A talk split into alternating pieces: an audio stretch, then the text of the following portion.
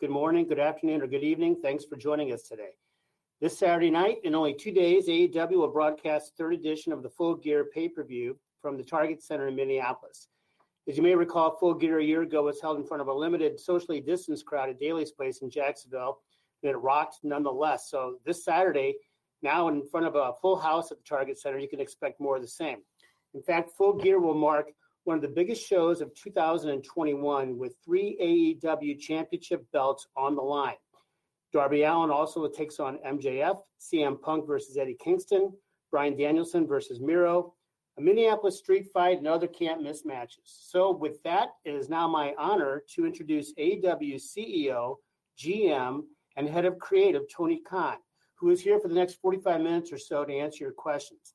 I'll turn it over to Tony now for some opening thoughts, and then we'll open the lines for your questions. Tony? Hey, hey everyone. I really look forward uh, to your questions, and I don't want to take up too much of the time so everyone can get them in. Uh, I'm very much looking forward to the pay per view this weekend, and thank you all for participating in this call and helping us spread the word about AEW and Full Gear. Fantastic. Well, thanks, Tony. So here we go. Uh, we're going to start with Chris Mueller from Bleacher Report, and then after Chris on the on deck circle will be Jon Alba from Ad Free Shows. So, Chris, the floor is yours. Thanks. Um, hey, Tony. Uh, so, with full gear coming up, we've got a big card here with 10 matches, and previous pay per views have been similar length. I was just wondering if that is sort of like the ideal length that you've kind of picked for AEW pay per views, or do you ever see that being shortened or expanded for different events in the future?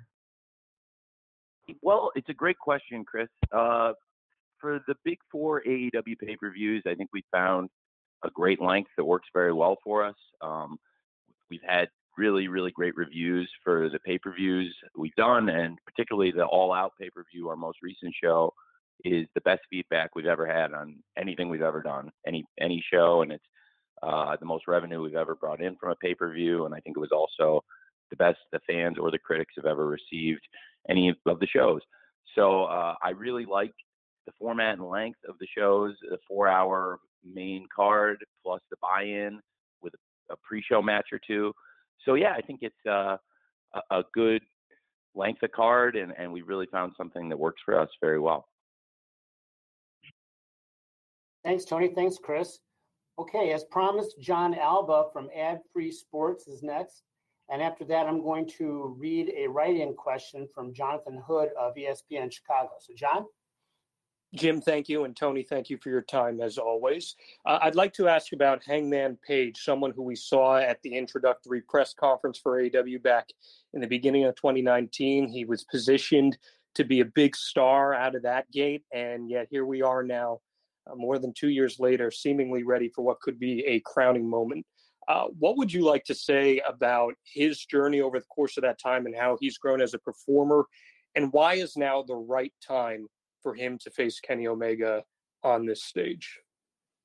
Well, it's a great question, John. Uh, we talked about homemade stars before in AEW, and this is the epitome of the homemade star. Uh, Hangman Page was a young wrestler when he when he joined AEW who uh, a lot of the hardcore wrestling fans knew, but he hadn't had a lot of experience wrestling on national television, and he's really blossomed under the eyes of the fans and the, pe- the people who've been watching AEW from the beginning. And we've been really blessed to have a great audience that stuck with us from when we first launched Dynamite in 2019.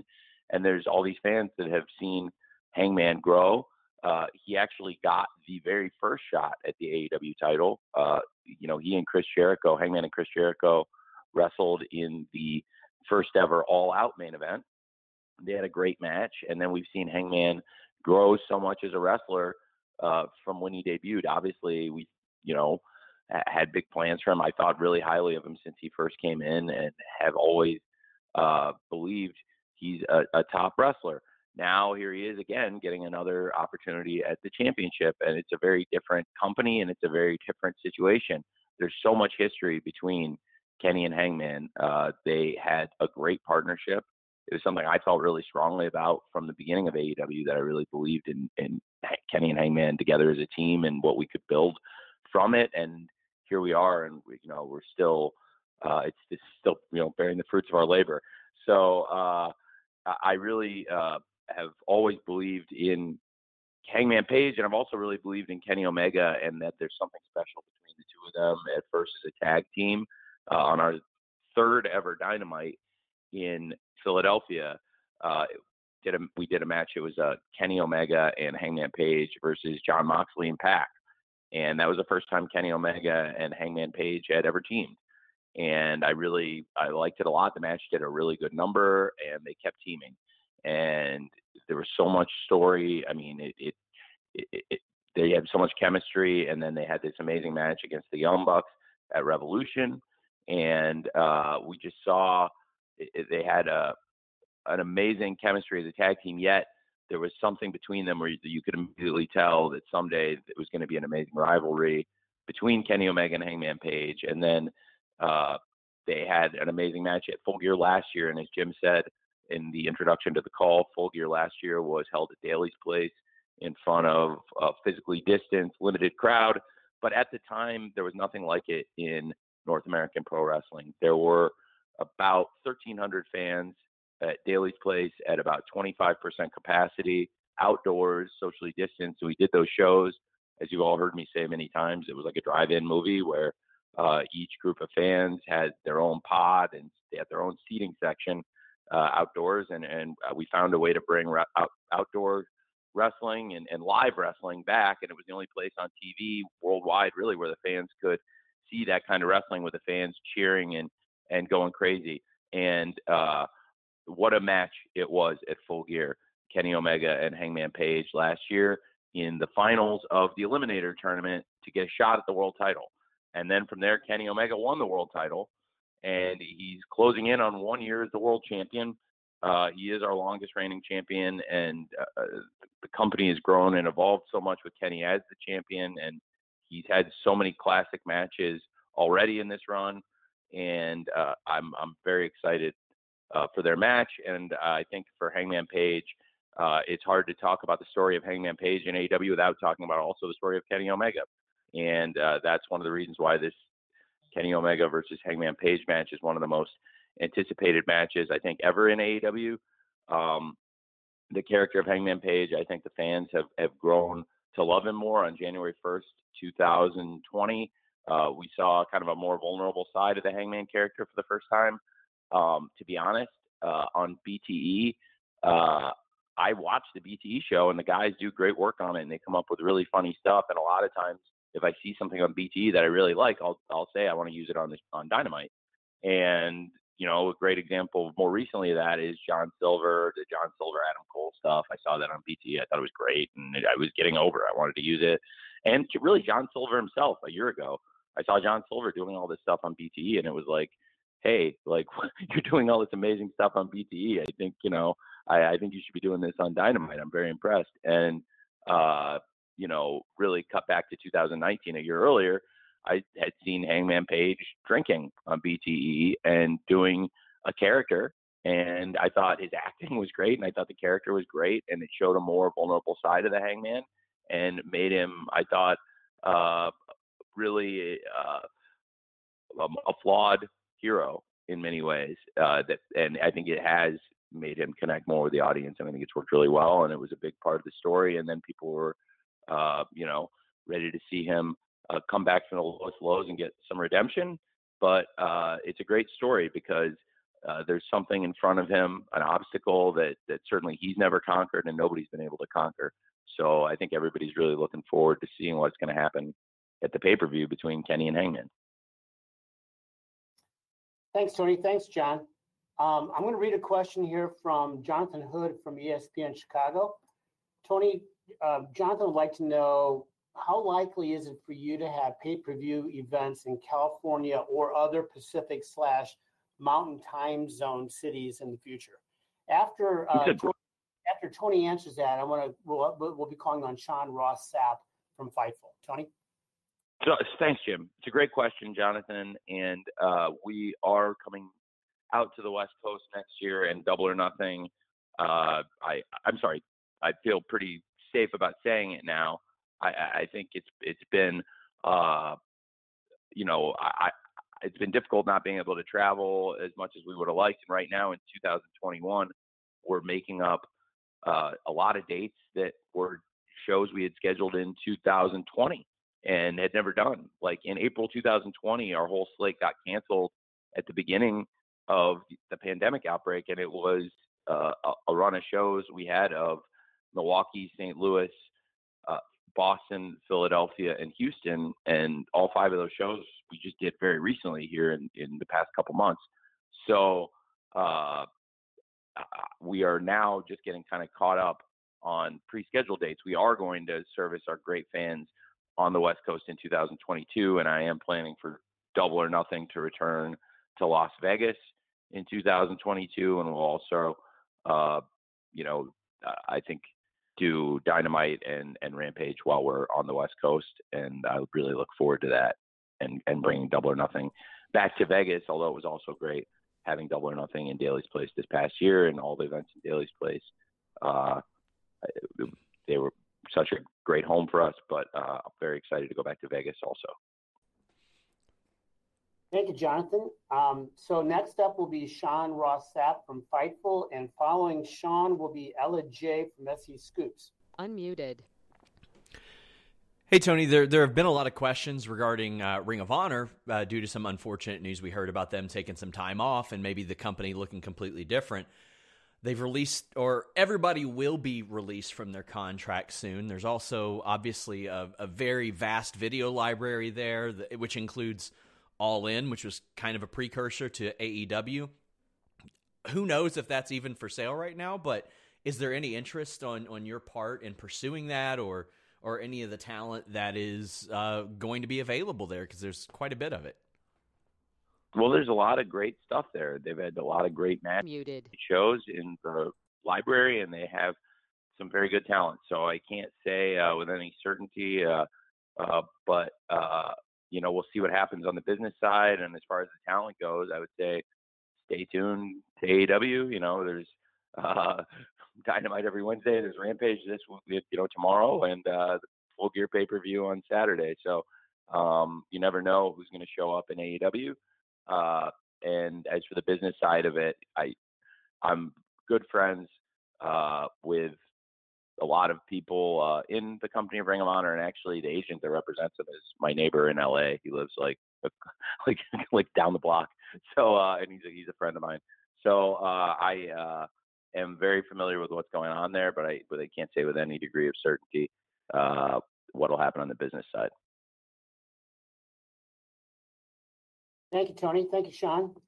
Ella J from SE Scoops is next, and following Ella will be Nick Hausman from Wrestling Inc. Ella? Hi, Tony. How are you? I'm well. How are you?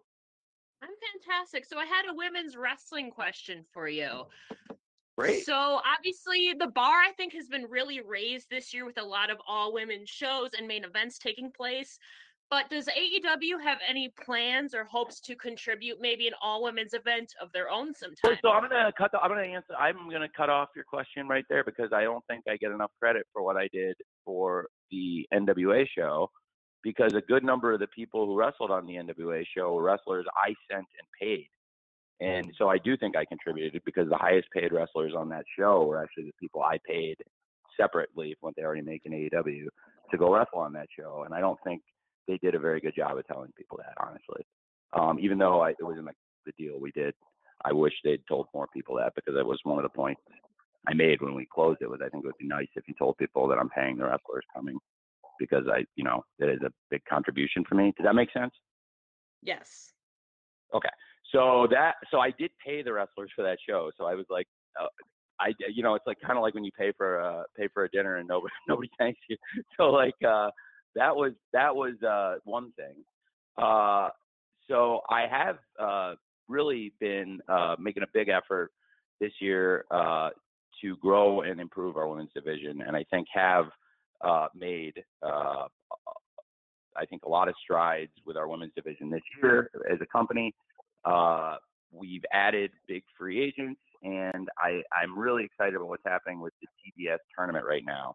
Um, the, you know, among the big free agents we've added are Thunder Rosa, who came over from the NWA, of course, and uh, you know, uh, Ruby Soho.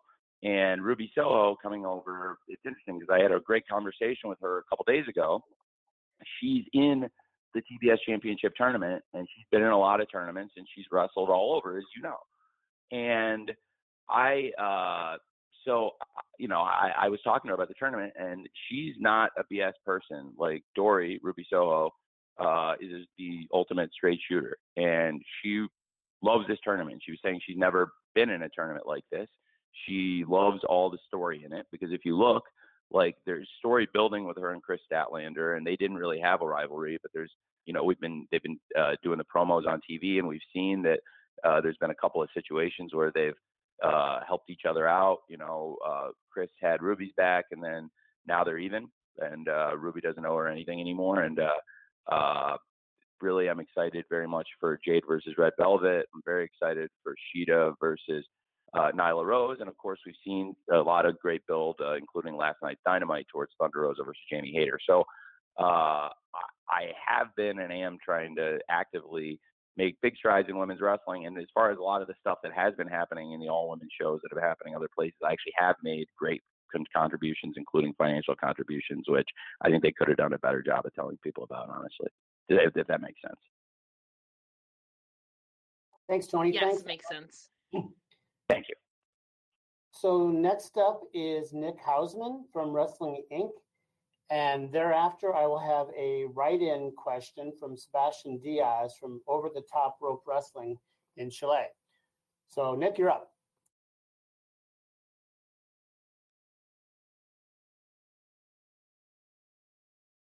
Tony, can you hear me? Hey, Tony? Hey, can you hear me? I can hear you great. Okay, sorry, sorry. I had myself No, you're double. good, Nick. Okay, wonderful. Hi, Tony. Thank you very much for the time. Uh, I kind of want to follow up on uh, something I'm sure you get a lot of questions about, but uh, you know, earlier when you were asked about Bray Wyatt, he was still under 90 day non compete. Obviously, that expired like a week, week and a half ago. I guess on behalf of a lot of fans, I know he's interested in the movie business right now, but have you had any contact or has your interest level changed in bringing Bray Wyatt, you know, into AEW? No, I I like Wyndham a lot. You know, we'll see uh, what happens. I haven't talked to him about it ever about him coming to AEW. The last time I saw Wyndham uh, was at Chris Jericho's birthday party, and uh, I think you know it was a pretty late night, and it was uh, last year. So uh, it's a very different world, and I only saw him in passing very briefly. Uh, I was heading out uh, as he was heading in. Um, but it was it was pretty late at night. but I think he's uh, a wonderful person and a great talent. Thank you, Nick. okay, I've got a question here from Sebastian Diaz, who's writing in from uh, uh, Chile. Uh, hi, Tony. We're entering the last weeks of Dynamite on TNT as a weekly show before we jump to TBS. So that's a new start. Will there be a refresh of the brand, maybe new music, new logo, stages, or will it be the same? Greetings from Santiago, Chile. Tony? Hey, uh, okay, so uh, basically, Jim, the question about Dynamite, just to make sure I, I got the, the just the question, it's asking if the format will be the same when we move to TBS. Yeah, format, look, you know, staging, the lighting, the music, you know, will be a different look on TBS, or, or, or are we going to pretty much go from the TNT look into TBS? Well, it's a great question. Okay, so now I understand. Uh, that is a great question, and it's a few questions in one. Uh, the great wrestling and the great wrestlers and what people love about Dynamite, for the most part, I think that's all going to be the same. But uh, the look of the show, you know, we may do some some tweaks and and in presentation, and it'll be fun. And uh, we'll do our best. And if you don't like it, then we'll go back to to what we had. But I think we're gonna uh, look at the presentation of the show going into TBS. But the wrestling, the wrestlers, all the stuff you love about the show, for the most part, I think will be the same. And hey, if uh, if I mess with the look of the show and you don't like it, I can always go back. So uh, uh, I, I uh, think that's a great question.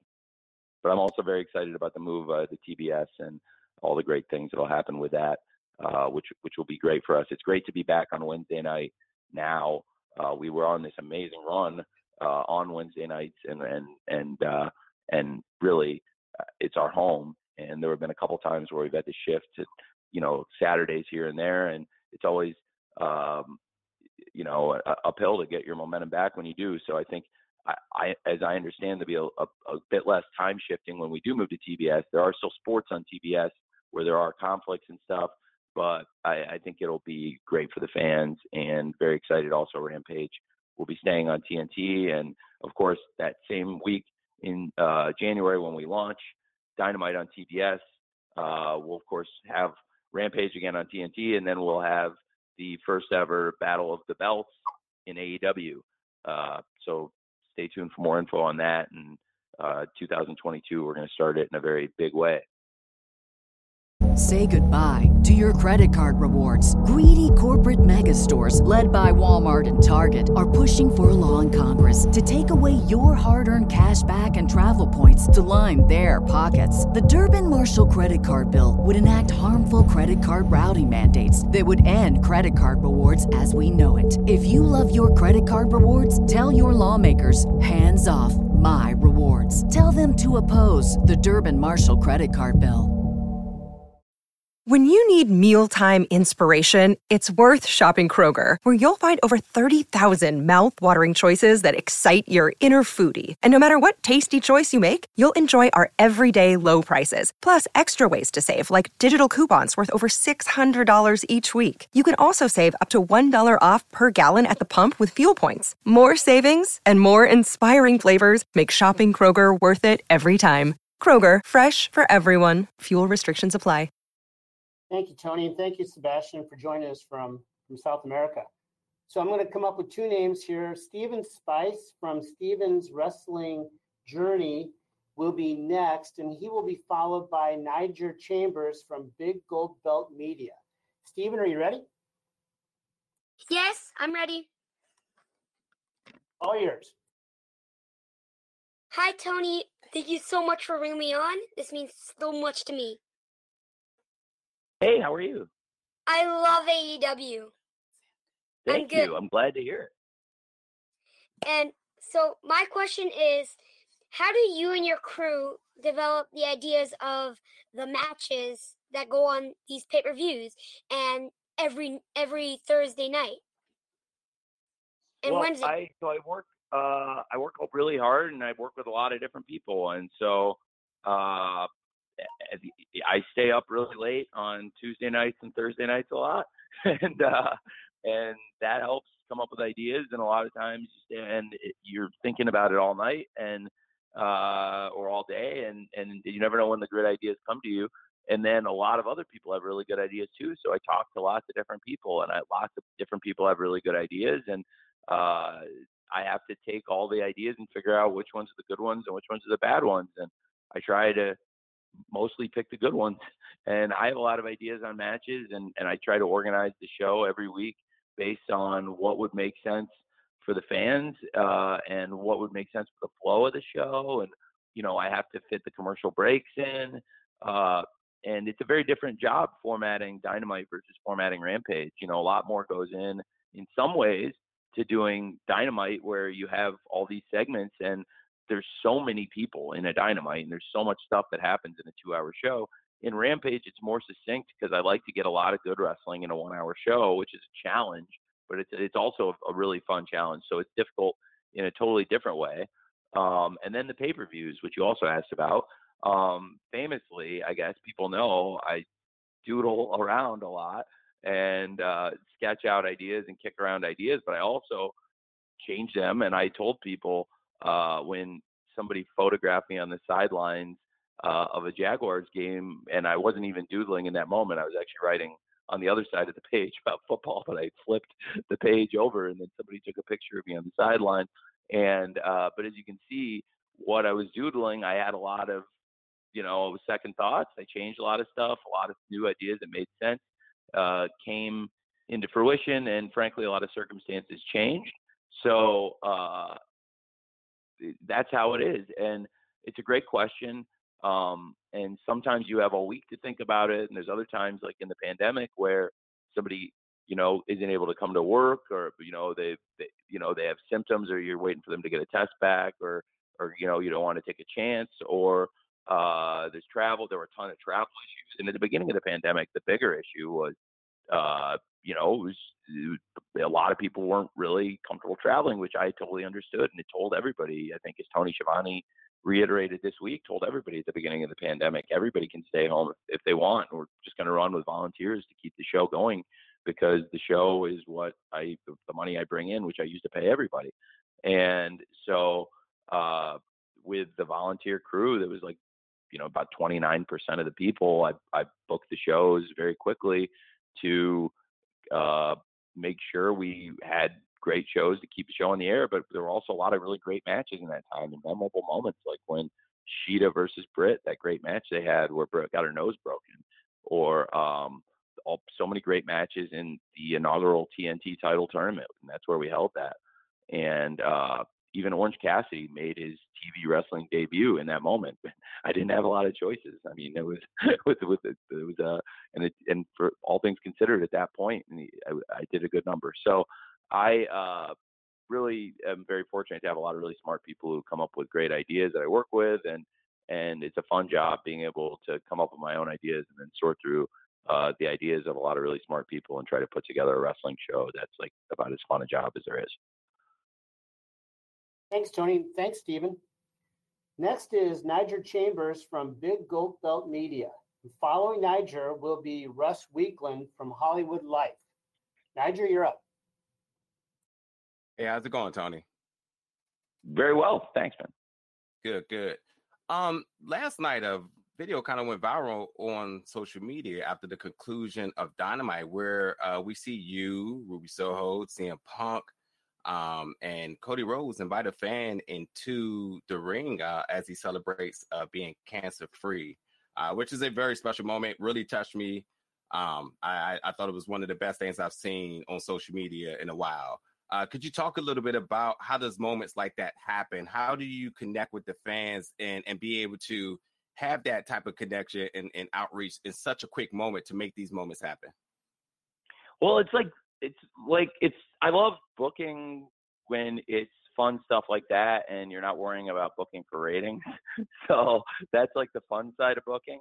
So um I was in Gorilla and uh during a commercial break, uh like you know, we were doing the thing where it was Pac versus Dax and we were in commercial before the main event match and then we had the contract signing for Kenny versus Hangman after that. And uh, I w- was by Cody, and I had planned for Punk to go out because the crowd hadn't gotten to see Punk yet, and I wanted to make sure he interacted with the crowd because he was on the show fighting backstage with Eddie, but the crowd hadn't heard from him and seen him, and I know it would mean a lot to a lot of the people for him to come out and, and be there. So I uh, had mentioned to Cody I was going to go out with Punk, and Cody and had said that you know he'd heard and and Cody does such a great job of community outreach, uh, and uh, he works with a bunch of great people, including the captain Shawn Dean and Thunder Rosa, and other people in AEW, uh, including um, Amanda Huber, and they found a fan who they said was cancer free, and that was really cool. And so I said, all right, well, that's what I'll do is um, I'll bring out Cody, then you could, and I'll bring out CM Punk, and then Punk told me, uh, reminded me really that this is Ruby's hometown. And he said, you know, why don't I bring out Ruby then too? And that's another pop, and that'll be great. And I was like, yeah, that's a great idea. We'll definitely do that. And so that's what we'll do. And that's what we did. So uh, that is, like I said, when you're not booking for ratings and it's easy stuff like that, that was just a fun thing. So that's literally how it all came together. And uh, it was really nice to meet uh, Joe and I think hopefully it was a good moment for Joe and also just try to make it a nice moment for the fans in Indianapolis and also for Ruby because it's her hometown and uh, you know she's a big star and we want to treat her like a big star and it was cool for her to have that moment.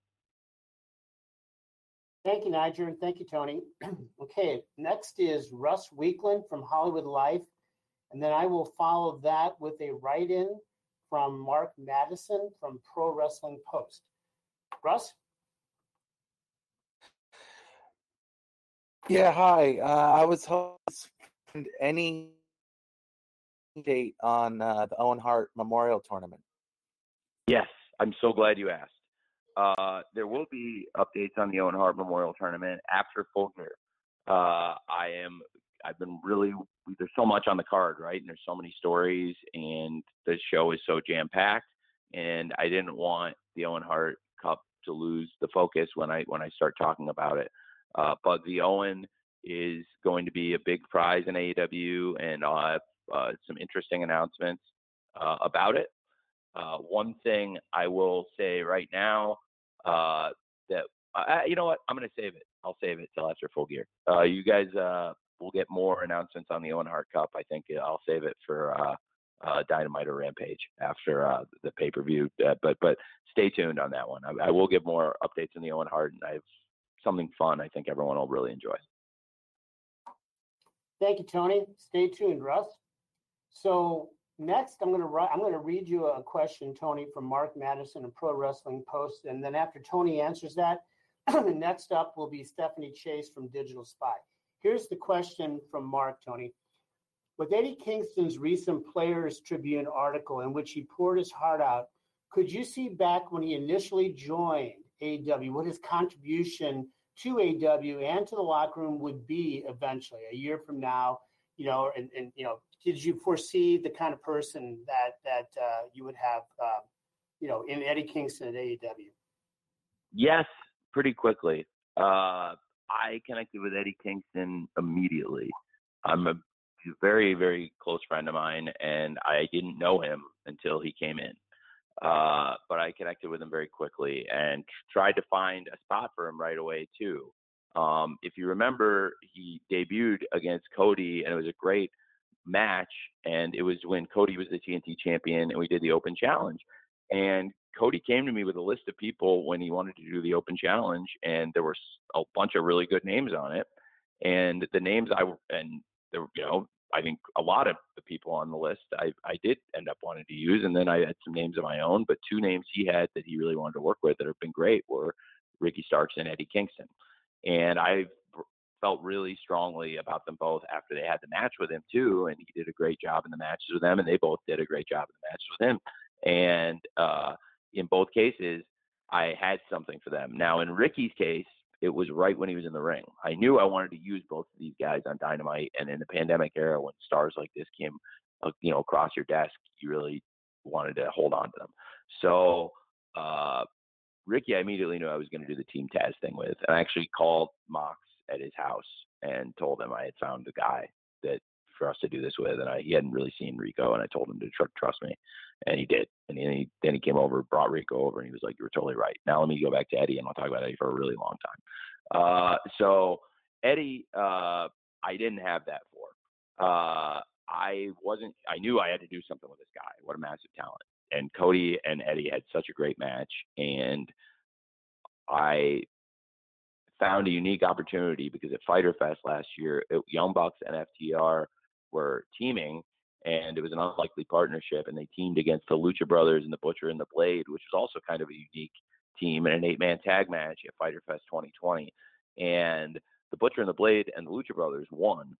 And I felt like I had to do something with that because I was like, they beat the Young Bucks and FTR. That's a huge win.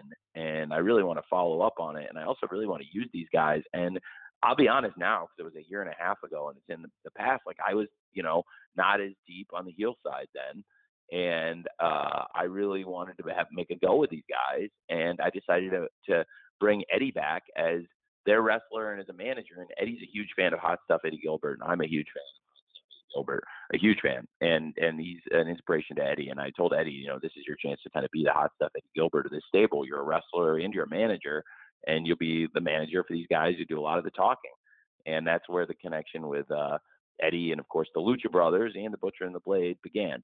And uh, then going into All Out 2020, the build, if you remember, was kind of a, a unique heel heel build. And some people say heel heel doesn't always work. I think one of the best examples when I was a kid uh, would be the Horsemen versus the Midnight Express, Arn and Tully versus the Midnight Express, uh, which was a program that had never really got going as much as it could have. It was really drawing money, and then all of a sudden, Arn and Tully were gone and became the Brainbusters.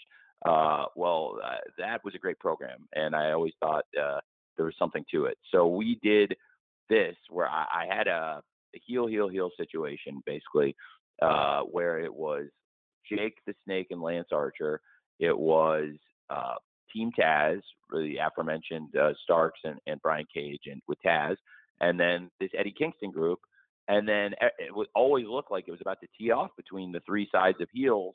And then Darby would show up, and Darby had this beef with Team Taz, and he would go crazy, and it would really it would all set off, and it was leading to the Casino Battle Royale.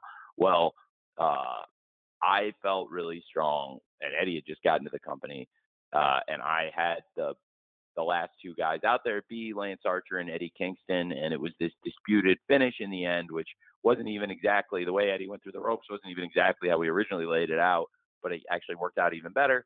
And I had earmarked Eddie to wrestle Jon Moxley, and that's why I wanted him to be out there and be the him and Lance to be the last two guys because they were the two guys I saw as great opponents for Jon.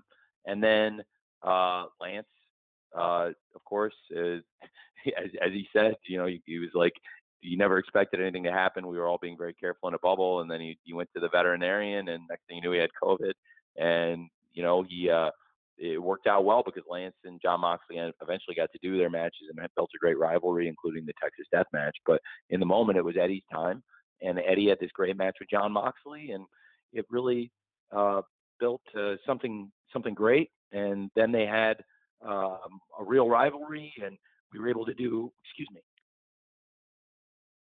uh, a pay-per-view story, uh, building to uh, Full Gear last year, and Jon Moxley versus Eddie Kingston was main event of Full Gear last year for the world title, and uh, Eddie Kingston's been a huge part of the company now. As far so that's the yes to your question, and now to the no. I mean, Eddie's. Uh, I, I knew the hardcore fans loved Eddie, and I also had seen that he had crossed over to a mainstream audience, and this was a person you could push on national television as a main event wrestler. But I don't want to undersell how far he's come in the past year two, and and also how far he's come outside of the ring. Uh, because I knew Eddie had had some struggles, but getting to know him more in the past year, I've learned more and more about it and how far he's come. And and the people who knew him before I did tell me like you wouldn't believe how far Eddie's come, like if you knew him back then. So uh, yes and no, but as a wrestler, really since he got here, I've always believed in him, and I'm not surprised at all how well he's done. And um, I absolutely believed in him to put him in, you know, uh, on a pay per view in such a, a critical position in one of the biggest matches of the year, Eddie Kingston versus CM Punk. Thanks, Tony. Thanks for the uh, the writing question there, Mark. Stephanie Chase from Digital Spy is next, and Stephanie will be followed by Jim Varsalone from the Miami Herald. Steph? Hi, Tony. How are you? Great. How are you? I'm great, thanks. I wanted to ask you about the Inner Circle versus American Top Team feud and, and full gear match. Um, what made you choose the Inner Circle for this position to go against American Top Team? And laying out the feud and the matches we've seen so far, how have you found balancing the idea of protecting the AW guys versus outsiders when, in this case, the outsiders are legit MMA fighters? And if I can sneak in another one, uh, Paige VanZant has been so great. Have you spoken to her at all about eventually wrestling? That's all, but that's a few great questions. And uh, well, the way I came up with it was uh, being good friends with Dan Lambert. Again, through the pandemic, Dan came and visited and was at the shows, uh, and is a big wrestling fan. He's a big fan of old school wrestling, as he's made very clear and he's also a big fan of uh, modern wrestling, and he's a really intelligent person. And uh, he had in his stable an American Top Team in his camp. He's got some of the best fighters in the world, and uh, the idea for Inner Circle to be their opponents, I had gone to Chris and I told him, "There's, I think there's something really here, and maybe I'm crazy, but Chris totally agreed."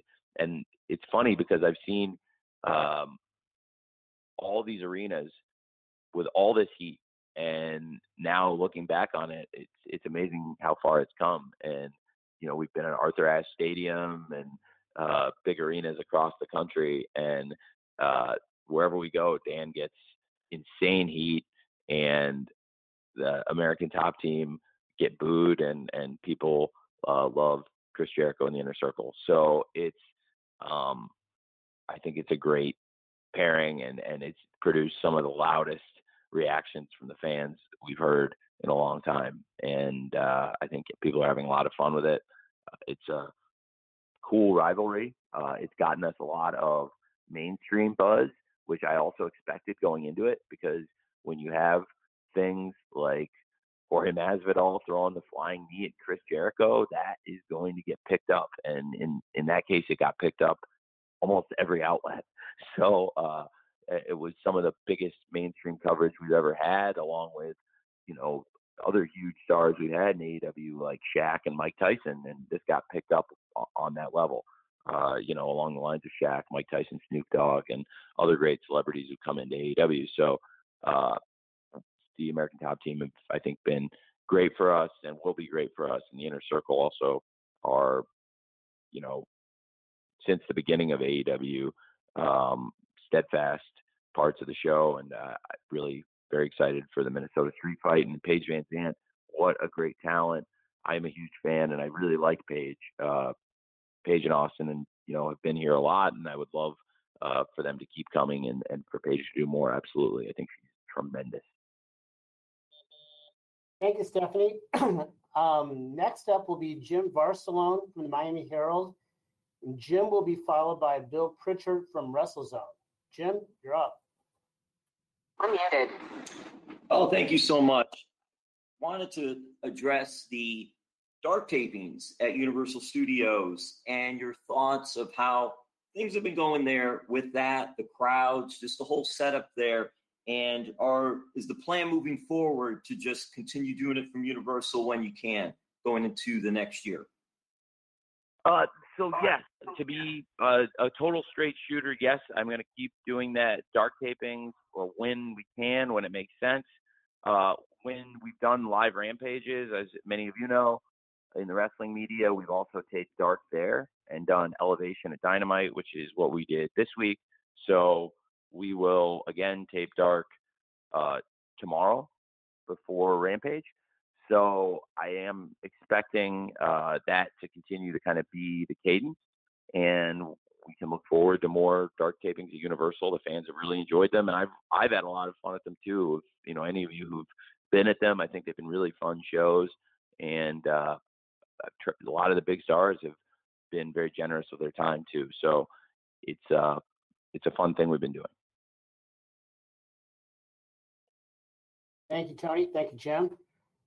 Bill Pritchard from WrestleZone is next, and Bill will be followed by Samantha Shipman from Daily DDT. Bill? Hey, Tony, how are you? Hey, Bill. Great. How's it going, man? Not too bad. Uh, thanks for taking the time for this. Uh, I actually wanted to ask uh, about Lio Rush. He made his in ring uh, return uh, this week and just wanted to it's get your birthday. thoughts on. Oh, happy birthday. Uh, just wanted to get your thoughts on how that's going. If there's any plans to, you know, keep them as a dedicated tag team, or if it's really just feeling things out right now um, and use them as best as I don't want to. I don't. Well, I think it's a story that is developing between Lio and Dante. So without saying too much, I don't think you or any anybody wants me to probably say where exactly they're going.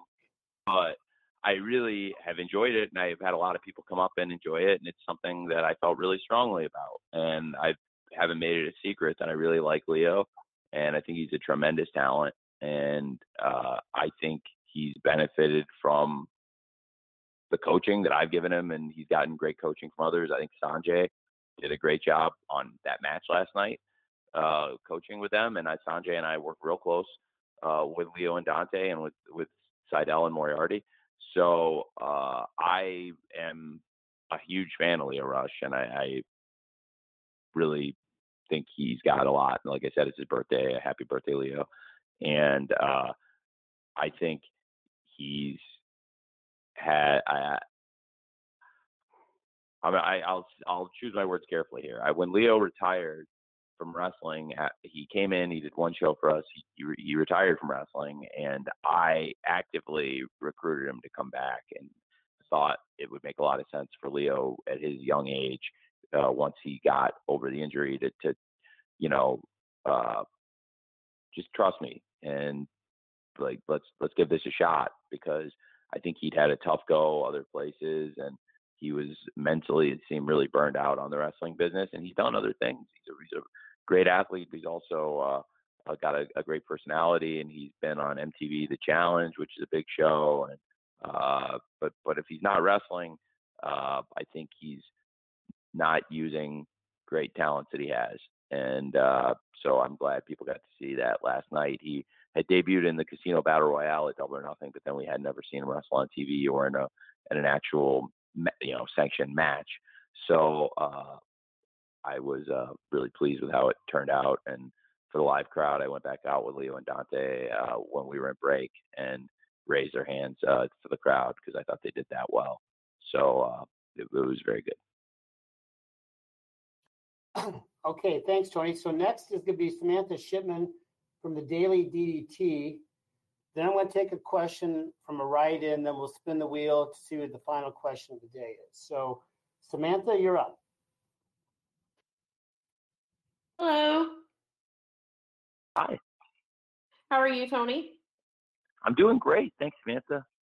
Good. Um, I have I have two questions for you, but we'll start with the first one because I think that might be a little bit more uh, of what everybody's going to be listening for. So we've seen last night. We saw uh, best friends join chaos. Um, Kenta has put it out there that he wants to GTS Punk. We've seen Kenta in AEW. We've seen Rocky Romero. We've seen Suzuki. We've seen Nagata.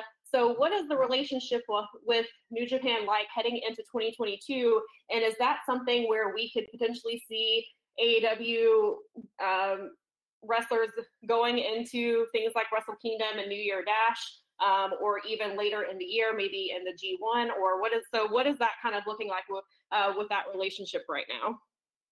Okay, and what's your second question? My second question is completely different from that. It is actually about the women's division. And we see well, that okay, we have. Uh, I can, uh, Jim, it's fine. I, is it okay if I answer that one and then go back to our other question, just so I don't? Absolutely. Okay, great. Uh, well, I'll. Uh, so first of all, uh, okay, it's a great relationship. I really enjoy working with New Japan. It's changed a lot since AEW started because when AEW first started off, I think they were pretty pissed off with me, and and then uh, as wrestling went on, I think they saw that like I wasn't really trying to stop them from doing anything, and I actually uh, made a lot of uh, friendly gestures along the way. Like Chris Jericho, I was very open about Chris Jericho working in New Japan, and then when he was wrestling at the Tokyo Dome in January 2020, um, I even cleared the stipulation which we put together. You know, Chris basically was the go between between me and them at that point that uh, we would have it effectively be an AEW title eliminator match with uh, Tanahashi versus Jericho, not unlike some of the matches we do in Dynamite, where it's hey, if you beat the champ, you get a shot at the title, and that's what we said. You know, if he beat Chris, he could come to AEW and get a shot at our title. So it added a lot of interest, I think, to their show in that match, and that was that was great. And also, I had been pretty open about Jon Moxley wrestling there, and I cleared dates time after time for Jon to, to work there. And so I think they saw this as a good relationship, and I have a good reputation for being an honest person. So even though I kind of came out of left field and I was a new player in the game, I think I raised uh, their antenna uh, early and made them pretty nervous. And then the more I built a reputation in this the sport, uh, I think they they wanted to work with me. And so now I talk to them on a regular basis, and we put matches together, and wrestlers from AEW go there. And as you said, I mean, you said it yourself in the question. I don't have to name all the different people that have come through from New Japan to AEW, but you've given a, a good list to start with of a number of people. And uh, and there's there's more I think in there, and there's probably more to come. So there's a lot of things we can do, and I'm a, a fan of a lot of their stuff.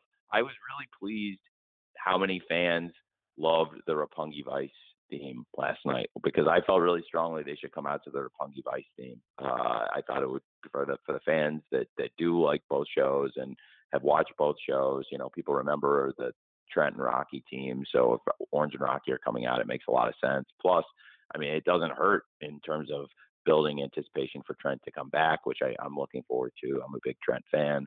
And uh, look, with New Japan, it's a good relationship, and uh, that's why I was so amused when the story of the day on a weekend uh, in the summer, this past summer, was this this story that kept getting buzz that clearly was getting signal boosted by some PR person that uh, New Japan would work with WWE, which was comical to me because I was doing all this stuff with New Japan. I had all these plans with New Japan, and I knew Nagata was going to be coming to Dynamite, and we were doing this stuff with Kenta and and had other plans in the future. And this was before we had even worked out uh, Suzuki coming in. And I'm not sure if you mentioned Kojima, I didn't hear it, but you might have. But Kojima is another great wrestler who's come in and wrestled on pay per view for us at All Out, had a great match with Mox.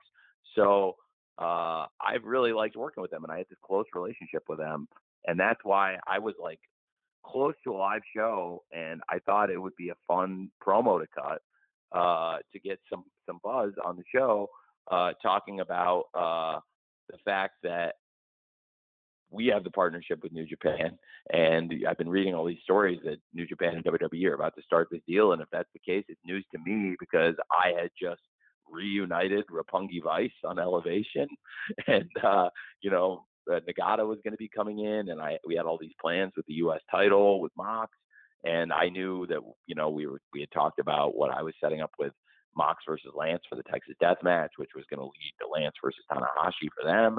So we've been working together pretty close. So I asked them if they wanted me to do this promo because I thought it would be good buzz for for New Japan and AEW, and they thought it was hilarious. so so that's how that happened. Uh, so yeah, it's a great relationship. I really like working with them, uh, and it's a they're you know uh, they have a great history, and and uh, a lot of our wrestlers have great history there, and they also have a lot of great wrestlers of their own. So it's a great thing we have going. Thanks, Tony. Thanks, Samantha. Samantha. Samantha has a second question, I think, Jim. yes, I do. Um, so thank you, uh, first of all, for the very thorough response to that question. That definitely answered a lot of questions. Um, so my other question is about the AEW women's division and how much it's grown. And we see, obviously, the TBS championship is about to be, we're about to crown a winner very soon. So do you see, will you be treating the TBS title on the same level as the AEW women's championship? I think you should think of the TNT championship and the TBS championship oh. as sibling championships. That So okay, that's where I was it's, going. so it that. is. I mean, I think the TNT championship is one of the most important championships in wrestling, and it's been uh, defended in huge matches. And at times, I mean, we've done massive ratings, and some of the biggest ratings we've ever done on Dynamite are for TNT title matches. And you can look back. Uh, you know, we've had some monster ratings for things like uh, Brodie Lee versus Dustin Rhodes uh, for the TNT title right after All Out 2020. Uh, Cody and Brodie in the dog collar match did a great number, and Darby uh, versus Brian Cage did a really good number, and Darby versus Matt Hardy falls count anywhere for the TNT title is one of the biggest numbers we've ever done. So I think the TNT title has a great history, done some really big numbers, and and then our women's championship. Uh, again, it's it, you know Dr. Britt Baker's great champion. Whoever wins the TBS championship, uh, you know, I think we have a number one contender, Tay Conti now, uh, that's in line, you know, to me to wrestle for the world title. So the way I did the TBS uh, championship bracket was, okay, let's take the top five, and you had number two, three, four, five. So you had, uh, you know, Jade Cargill, Thunder Rosa, Nyla Rose, and Kris Statlander. I gave them what we would do in like seeding in the NFL or in a lot of sports tournaments. You would take the top seeds and give them a bye.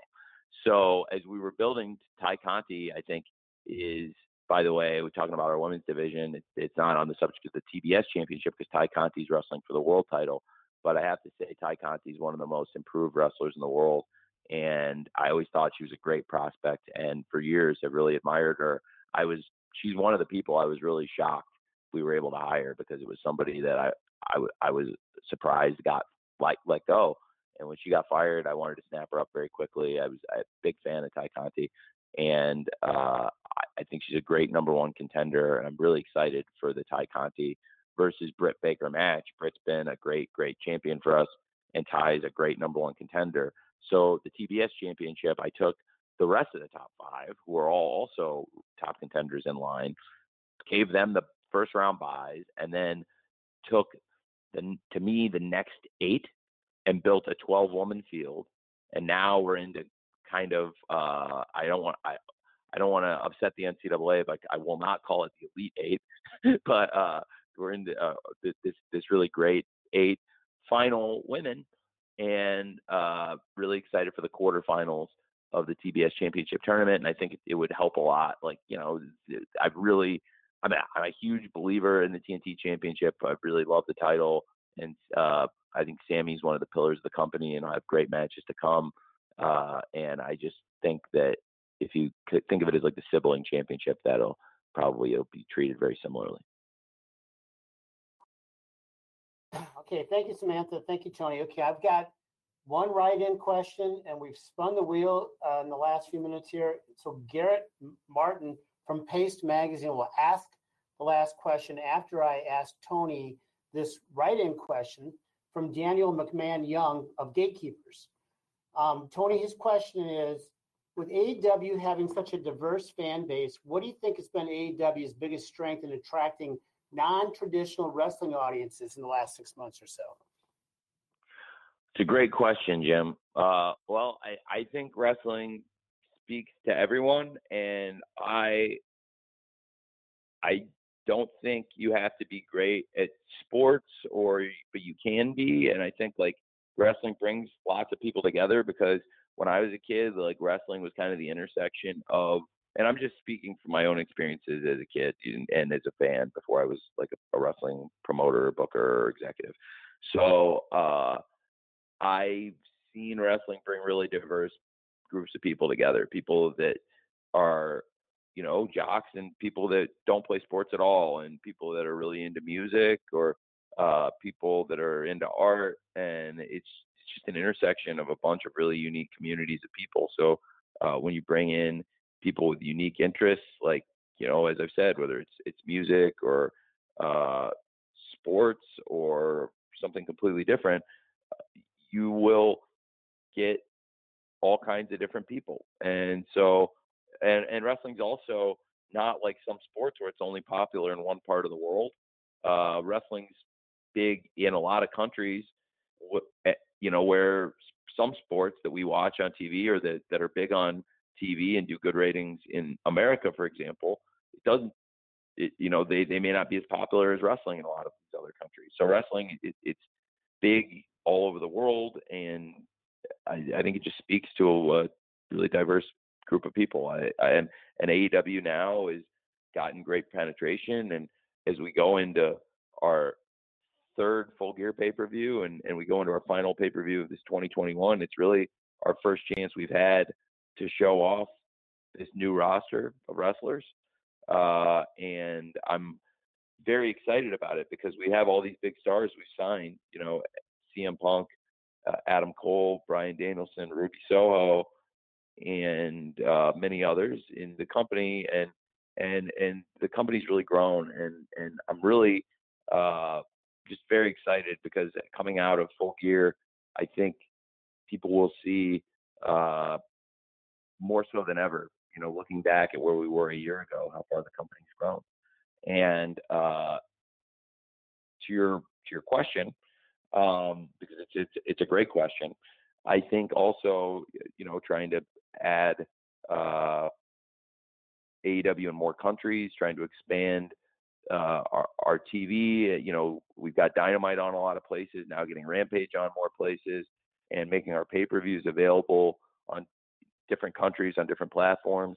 I think we can continue to grow the audience worldwide, which will help us make, make an even more diverse fan base. Thank you, Tony. Okay, we're going to call on Garrett Martin from Paste Magazine. And Garrett, you're up. And after Tony's uh, response, then we'll uh, wrap this up. Garrett? Cool. Hey, Tony. Uh, thanks for talking. Um, so let's circle back to full gear for this last question. I know a lot of people, they're expecting something like a coronation for Hangman this weekend. Um, now, how did his paternity leave impact the timing of that and, and your plans And uh, how different would the last two months of the main event scene have been if he hadn't taken that time off?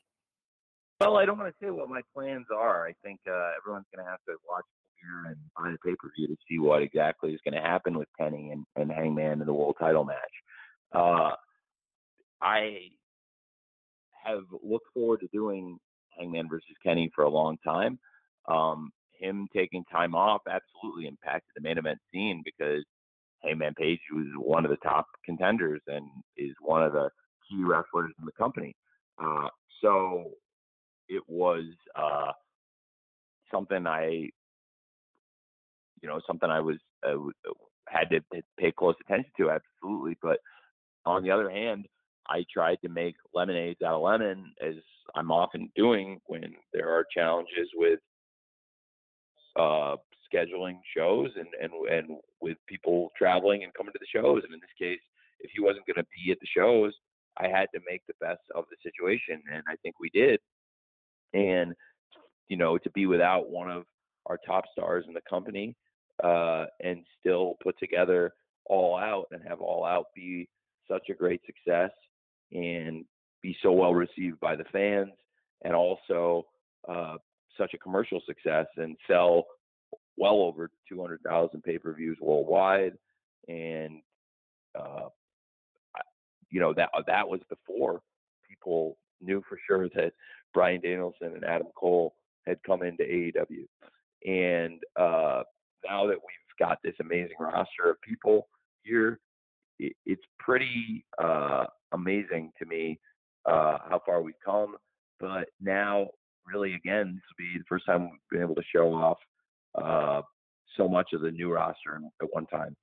So I uh, would say it wasn't exactly what I'd originally expected when he wasn't available around All Out, but I also tried to make the best of it. And uh, it's great to have Hangman back now, and I'm really looking forward to Kenny versus Hangman for the world title.